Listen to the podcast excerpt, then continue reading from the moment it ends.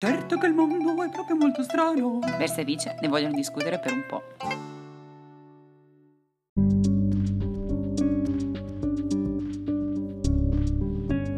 Veniamo ora alle peggiori compagnie aeree del mondo. Oggi il topic di curiosità è questo.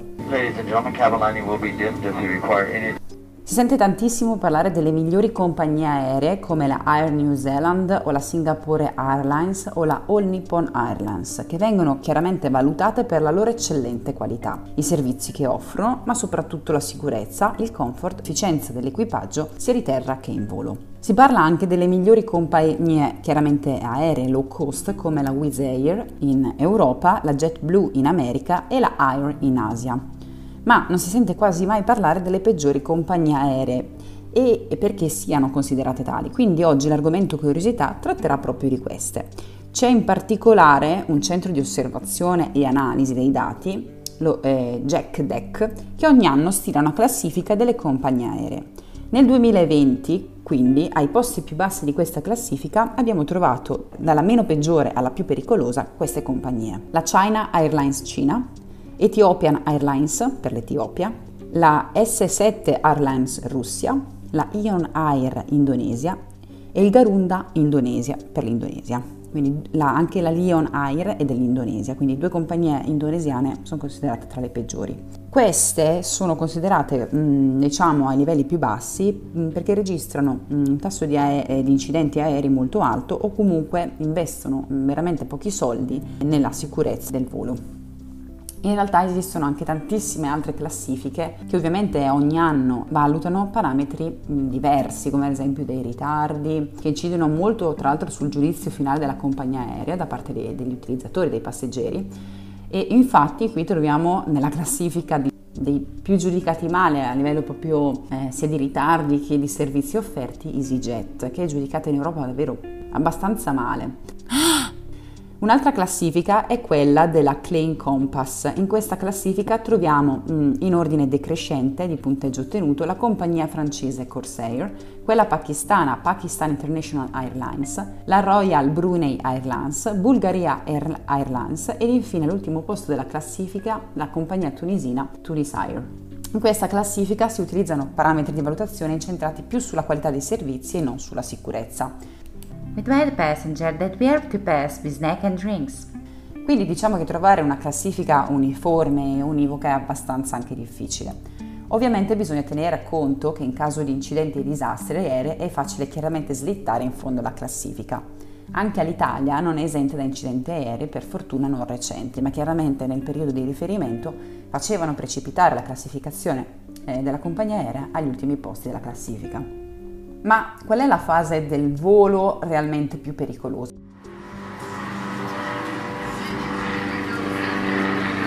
Da una ricerca abbastanza recente eh, che analizza proprio gli incidenti accaduti e li mette in relazione alle fasi specifiche del volo, sembrerebbe che la maggior parte degli incidenti si verificano durante il decollo, ma soprattutto durante l'atterraggio. Quindi quando andate in volo dopo il decollo siete finalmente allineati con il cielo in posizione perfettamente orizzontale, sappiate che in realtà l'incidente è possibile che si verifichi più verosimilmente nella fase di atterraggio che nella fase di decollo. Ci sono stati chiaramente degli incidenti anche sulla pista dopo l'atterraggio. What?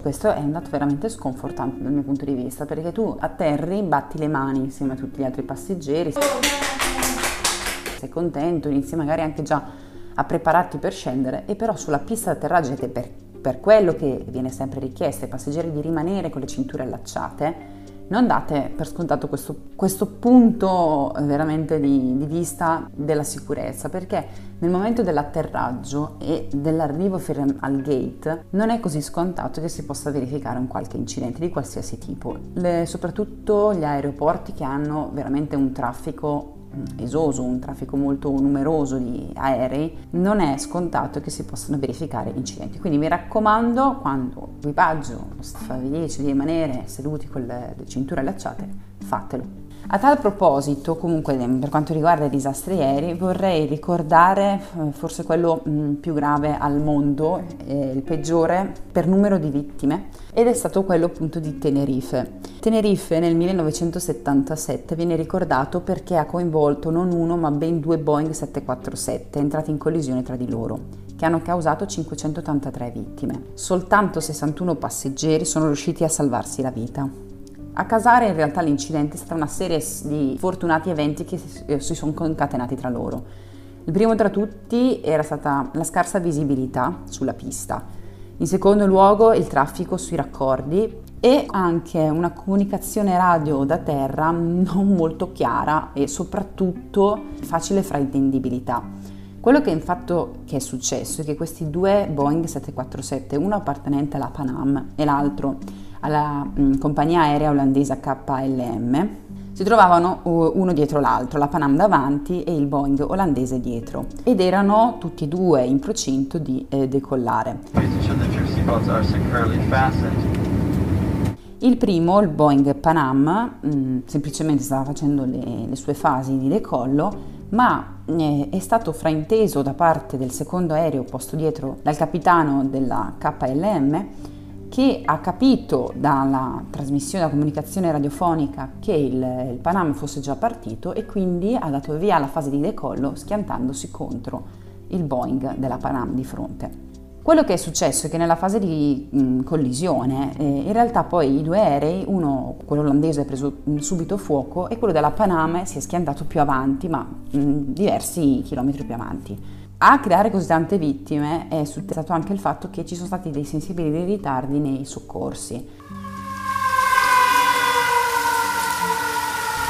Presi chiaramente dalla, dalla collisione e dall'incendio, soprattutto del Boeing olandese, si sono concentrati lì la maggior parte dei soccorritori, senza prestare eh, caso al fatto che la Panama, qualche chilometro più avanti, si fosse anch'essa chiaramente schiantata contro quello.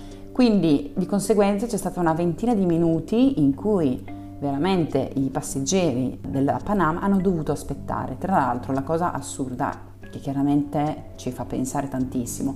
I passeggeri sopravvissuti in realtà erano proprio quelli de, sulla Panama. Sono quelli che effettivamente hanno ricevuto il soccorso in ritardo, mentre quelli eh, purtroppo della compagnia aerea KLM, eh, essendo stati coinvolti in un incendio, non si sono salvati. Quindi a questo punto è chiaramente è concepibile che questo rientra in uno dei disastri aerei più grandi al mondo che sia mai venuto. A questo punto è importante però, chiaramente dopo avervi sconfortato abbastanza con queste informazioni sull'incidentalità dei disastri aerei, eh, anche citare però per fortuna le compagnie aeree definite le più sicure al mondo della classifica stilata dalla Airline Ratings.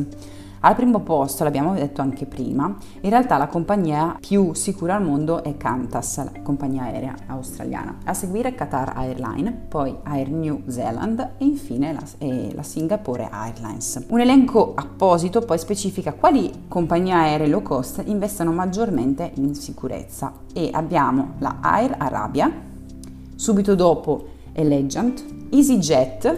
Ah sì?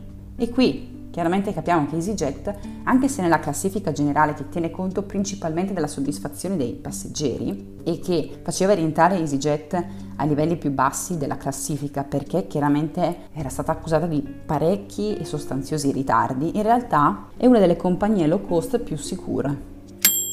Questa è la conclusione del nostro ottavo episodio. Noi ci vediamo settimana prossima con un aggiornamento e una nuova curiosità. Come sapete abbiamo modificato il giorno di pubblicazione dei podcast show che sarà appunto tra mercoledì e giovedì per cercare appunto di coinvolgervi maggiormente e offrirvi una fruizione un attimino più semplificata magari mentre state tornando a casa dal lavoro. Come sempre vi raccomandiamo di seguirci sui nostri social YouTube, Facebook, Instagram e Twitter e di scriverci un'email a viceversatravel.gmail.com se volete che noi approfondiamo qualche eh, argomento di vostro interesse. Noi vi salutiamo e ci sentiamo alla prossima!